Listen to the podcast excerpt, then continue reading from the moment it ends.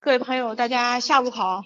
那今天是六月十五号，我们正式开始讲课了，又开始啊。那是这样子的，那在讲课之前呢，我还要唠唠叨叨再说一下，一定要遵守群规。第一个群规呢是不能发图片，不能发广告，不能点赞，不能说话，不能参加实时对讲。我们只需要静悄悄的来听。今天我给我们讲课的内容呢是自然疗法与高血压和猝死。那接下来呢，我们用热烈的、静悄悄的，嗯，夜间掌声啊，有请我们的宋教授。哎，各位朋友，大家好，今天呢，我们又到了这个微课堂的时间了。嗯，最近呢，我看了一下，这个我们那个又建立了一个咨询的群。这个咨询的群呢，主要的目的呢，就是说跟我们这个讲课呢分开，因为很多朋友想要听课或者做一些笔记。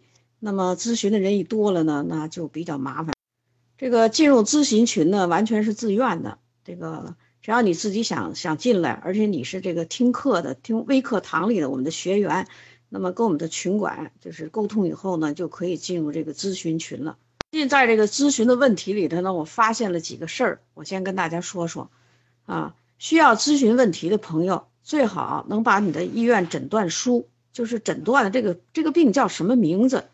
啊，比如说你心脏病是叫冠心病啊，还是叫先天性心脏病啊，还是风湿性心脏病？你你你把这事儿跟咱们说清楚，然后呢，把相应的这个化验单啊，比如说血脂高啊，还是血压高啊，这些重要的数据，比如说你是肝脏的病人，你就得转发肝脏的，就是这个肝功检查啊；你是肾脏的病人，你就得转发我们这个什么什么蛋白尿、血尿啊、肌酐尿素啊等等这些问题。这个你不转下这不转发这些数据呢，那我们就没有科学的依据，那给你配的营养素呢就不一定准确。转发重要的就是像这个诊断报告是吧？最后确诊的是什么？还有呢一些重要的化验数据以外，第三件事儿就是非常重要的一件事儿，就是你要说明你的这个顾客啊，或者说你家里的什么人，他的基本状况是什么样的？这个人呢是你知道。我们看不见，我们也摸不着，所以就需要你来说清楚。比如说，能不能正常饮食，体重大概是多少，是吧？性别、年龄啊，还有呢，就是说他这个胃肠道功能，因为我们营养素都是吃的，是口服的。如果你不说明这个胃肠道的功能，那么我们配的量如果偏大了，那么这个这个人呢，他可能吃的就不太舒服了。所以这些基本情况呢，都需要你报告。这样呢，我们才能给大家呢一个准确的提供一个准确的参考啊，然后呢完成我们这个营养素怎么配方。如果你没有这个医院的化验单啊，或者你拿不来这个东西，但是你要把这重要的数据给我们报告清楚。所以这个事儿呢，我一定要跟大家说清楚，因为我们的营养学是一门科学啊，它不是胡乱猜啊，胡乱猜。特别是在微课堂，我们摸不着这个人，也看不着这个人，不能完成对这个患者的就望闻问切的这些问题，所以需要呢靠你啊把这些事儿跟咱们讲清楚。今天我们要讲的课呢还是高血压啊，那么高血压呢得病的人数很多，从去年我们国家统计的数字呢是二点七个亿，现现在已经超过了三个亿。有一些内部的文件报道，因为我们国家现在成年人的高血压已经进到了三点六个亿，血压怎么调整呢？所以这今天我们讲的课呢，主要是讲高血压的致命风险。也就是说，你呢现在是有高血压了，你怎么能避开风险？怎么能避开死亡？怎么能避开幺二零抢救你？因为一一有幺二零抢救你呢，那就是两个结果：一个你可能落下终身的残疾。一个，那可能就是面临着死亡，所以高血压呀，我们要在这儿呢，要在这上一节课我们给大家铺垫了一些内容，这次呢，我们要跟大家讲这个风险。上次呢，我们已经跟大家讲了这个高血压的正常值，是吧？也就是高压，我们所讲的收缩压，它的正常值呢是在九十啊到一百四十毫米汞柱，低于九十你就叫低血压了啊，你高于一百四十这个毫米汞柱。那你就进入高血压了，特别是血压达到一百八十毫米汞柱的时候，就非常的危险。舒张压，也就是我们所说的低压，低压的正常值呢是六十到九十毫米汞柱，啊。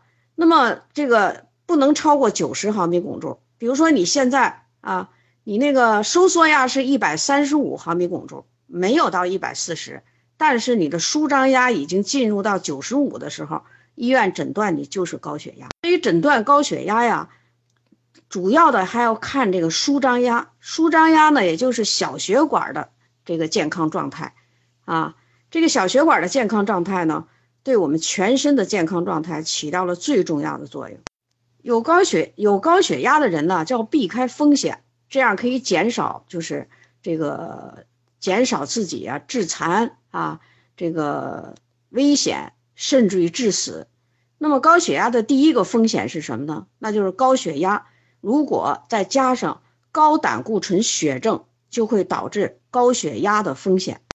现在对胆固醇啊这个研究，那就说我们是血管里的一个重要的垃圾。所以如果你是高血压的人，在自然饮食里你要特别注意，就是在自然的食物里要减少胆固醇摄取，因为你的身体啊对这个胆固醇代谢就出现了严重的障碍。高胆固醇血症。它主要跟你这个自然饮食和你人体内肝脏的代谢有非常重要的作用，啊，那我们在吃东西的时候，自然饮食里你得知道什么食物含胆固醇最高。第一个呢，你要知道，植物性的食物不含胆固醇，动物性的食物都含胆固醇，所以呢，这个高血压的人你要避开就是胆固醇高的食物。那我们经常吃的食物里会。哪些东西胆固醇比较高呢？第一，我们所吃的鸡蛋、鸭蛋，就这一类蛋一类的食物，它的蛋黄的胆固醇是很高的。蛋黄有丰富的营养，但是它最大的问题就是胆固醇高。所以高血压的人，这个蛋黄你就别吃了啊。这个或者你吃啊，那就要很少很少的吃。如果你的血压已经达到了一百八十毫米汞柱的时候，那蛋黄你就真的是别吃了。在我们经常吃的肉类里，猪肉、牛肉、羊肉，啊，这是我们中国人吃的三大动物性的肉，也是全世界人吃的这个三大动物性的肉。那我就告诉你，羊肉的胆固醇含量最高，就羊肉的胆固醇含量最高，啊，羊肉有很多营养，但是它胆固醇更高，所以羊肉你也别吃。这个小鱼小虾呀，含钙量很高，比如说我们吃的虾皮儿啊，虾皮儿的含钙量很高。但是呢，这个小鱼小虾呀，它也有一个问题，它的胆固醇含量很高。像虾皮儿的这个胆固醇含量是非常高的，所以说你这些就是说这些常见的食物里胆固醇高的食物你要避开。我们经常啊，我们经常啊在讲课的时候就是说呢，这个高血压的人呢，动物性的食物啊你要尽量少吃，啊，要保证呢就是尽量的素食。或者全素食，或者是在你摄入的这个高蛋白的食物里头，要达到一份儿就是动物性食物，九份儿的植物性食物。我们也经常跟大家讲，要多吃鱼，少吃肉。那鱼里头含不含胆固醇呢？那我要告诉大家，鱼是动物性食物，它也含有胆固醇。吃什么鱼好呢？那下面呢，根据我们这个营养研究啊，就告诉你。啊，这个高血压的人吃鱼的时候，就我们常见的鱼里头呢，大家能吃的最常见的，能市场上买到的，就是这么几种鱼，一个是鲈鱼、黄鱼、草鱼、鲤鱼和鲫鱼。这几种鱼里头，我就告诉你，鲫鱼的胆固醇含量最高，每一百克鲫鱼，它的胆固醇含量呢达到一百三十毫克，所以这个鲫鱼呀是不适合高血压的人吃的。草鱼和鲤鱼，啊，这这这我们很多人都吃，啊，草鱼呢肉也非常的肥厚，但是这个草鱼、鲤鱼的胆固醇啊，每一百克的鱼肉含胆固醇八十毫克，高血压的人为了减少胆固醇在人体里的积蓄，那这两种鱼啊也不适合你吃。高血压的人适合吃什么呢？你最适合你吃的一个就是鲈鱼，一个就是这个黄鱼，啊。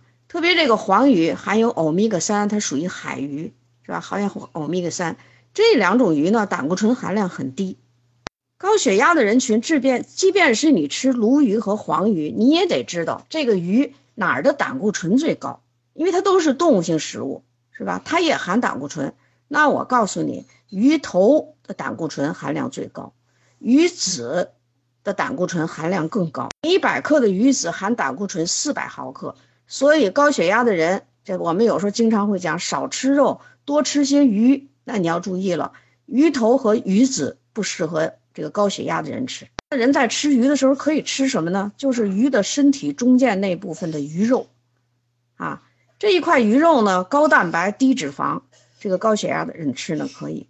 再一个呢，就是鱼体内腹腔内的鱼标含有大量的胶原蛋白，鱼翅啊，这个鱼鳞，这个都含有呢卵磷脂和大大量的胶原蛋白，这些东西都可以吃。所以吃鱼啊也是很有讲究的。不是说你就吃鱼就一定比吃肉好啊，所以今天呢，我们特别要告诉大家，高血压呀，就远离这个胆固醇啊，就是要远离高胆固醇食物，这样呢，你可以避开呀很多风险。食物里什么可以降去胆固醇呢？我们的营养食品里头呢有这个果蔬纤维素嚼片，这个它有降胆固醇的作用。那自然食物里，比如像木耳啊，木耳。这个木耳里呢含有的水溶性纤维，还有海带，海带呢，这个含有的水溶性纤维啊都是很高的。木耳和海带这两种东西啊，这两种食物，高血压的人应该吃它，因为把这个多余的胆固醇呢，可以帮助你从身体里排出。这个猪肉的胆固醇呢，不像羊肉那么高，偶尔吃点红烧肉啊也不错啊。但是你怎么就能把这个？猪肉里这点胆固醇也不在不让它在人体里储留呢，那有两个办法。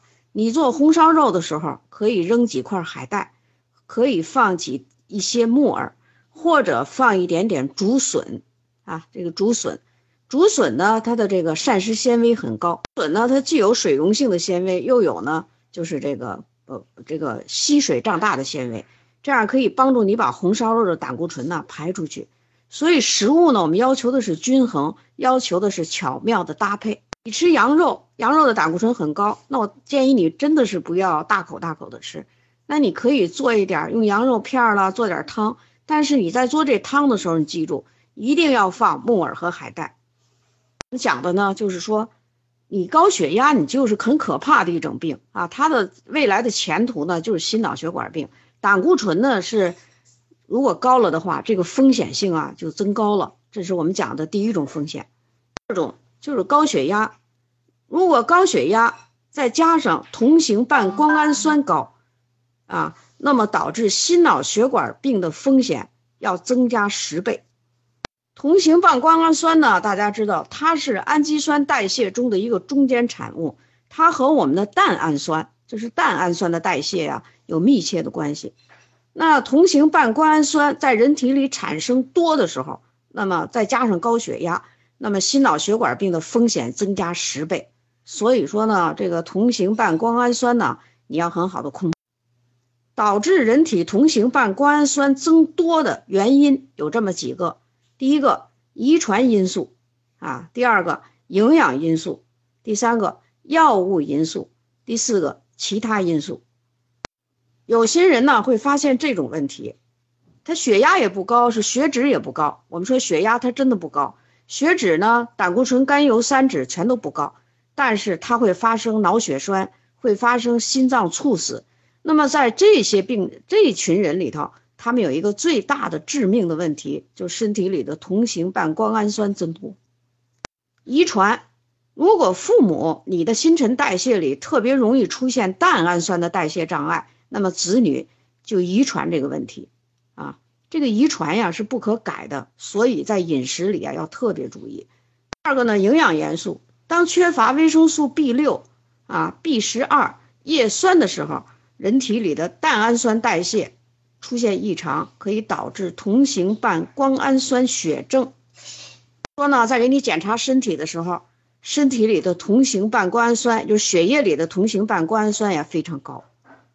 第三个因素跟环境毒素有关系，比如说吸烟，啊，这个吸烟啊，或者说我们现在的环境因素，空气里的 PM 二点五，水里面的杂质，包括水里面的 VOCs AOCs 呢是啊，就是有机物微粒那么这些进入人体的时人人体的时候，都可以导致同型半胱氨酸代谢异常。第三个呢，我们就说的药物，比如说这人吃的是利尿药啊，因为有的人他他这个，比如像一些肾病啊、一些高血压的人呢，医院里会给个利尿药啊，抗痉挛药。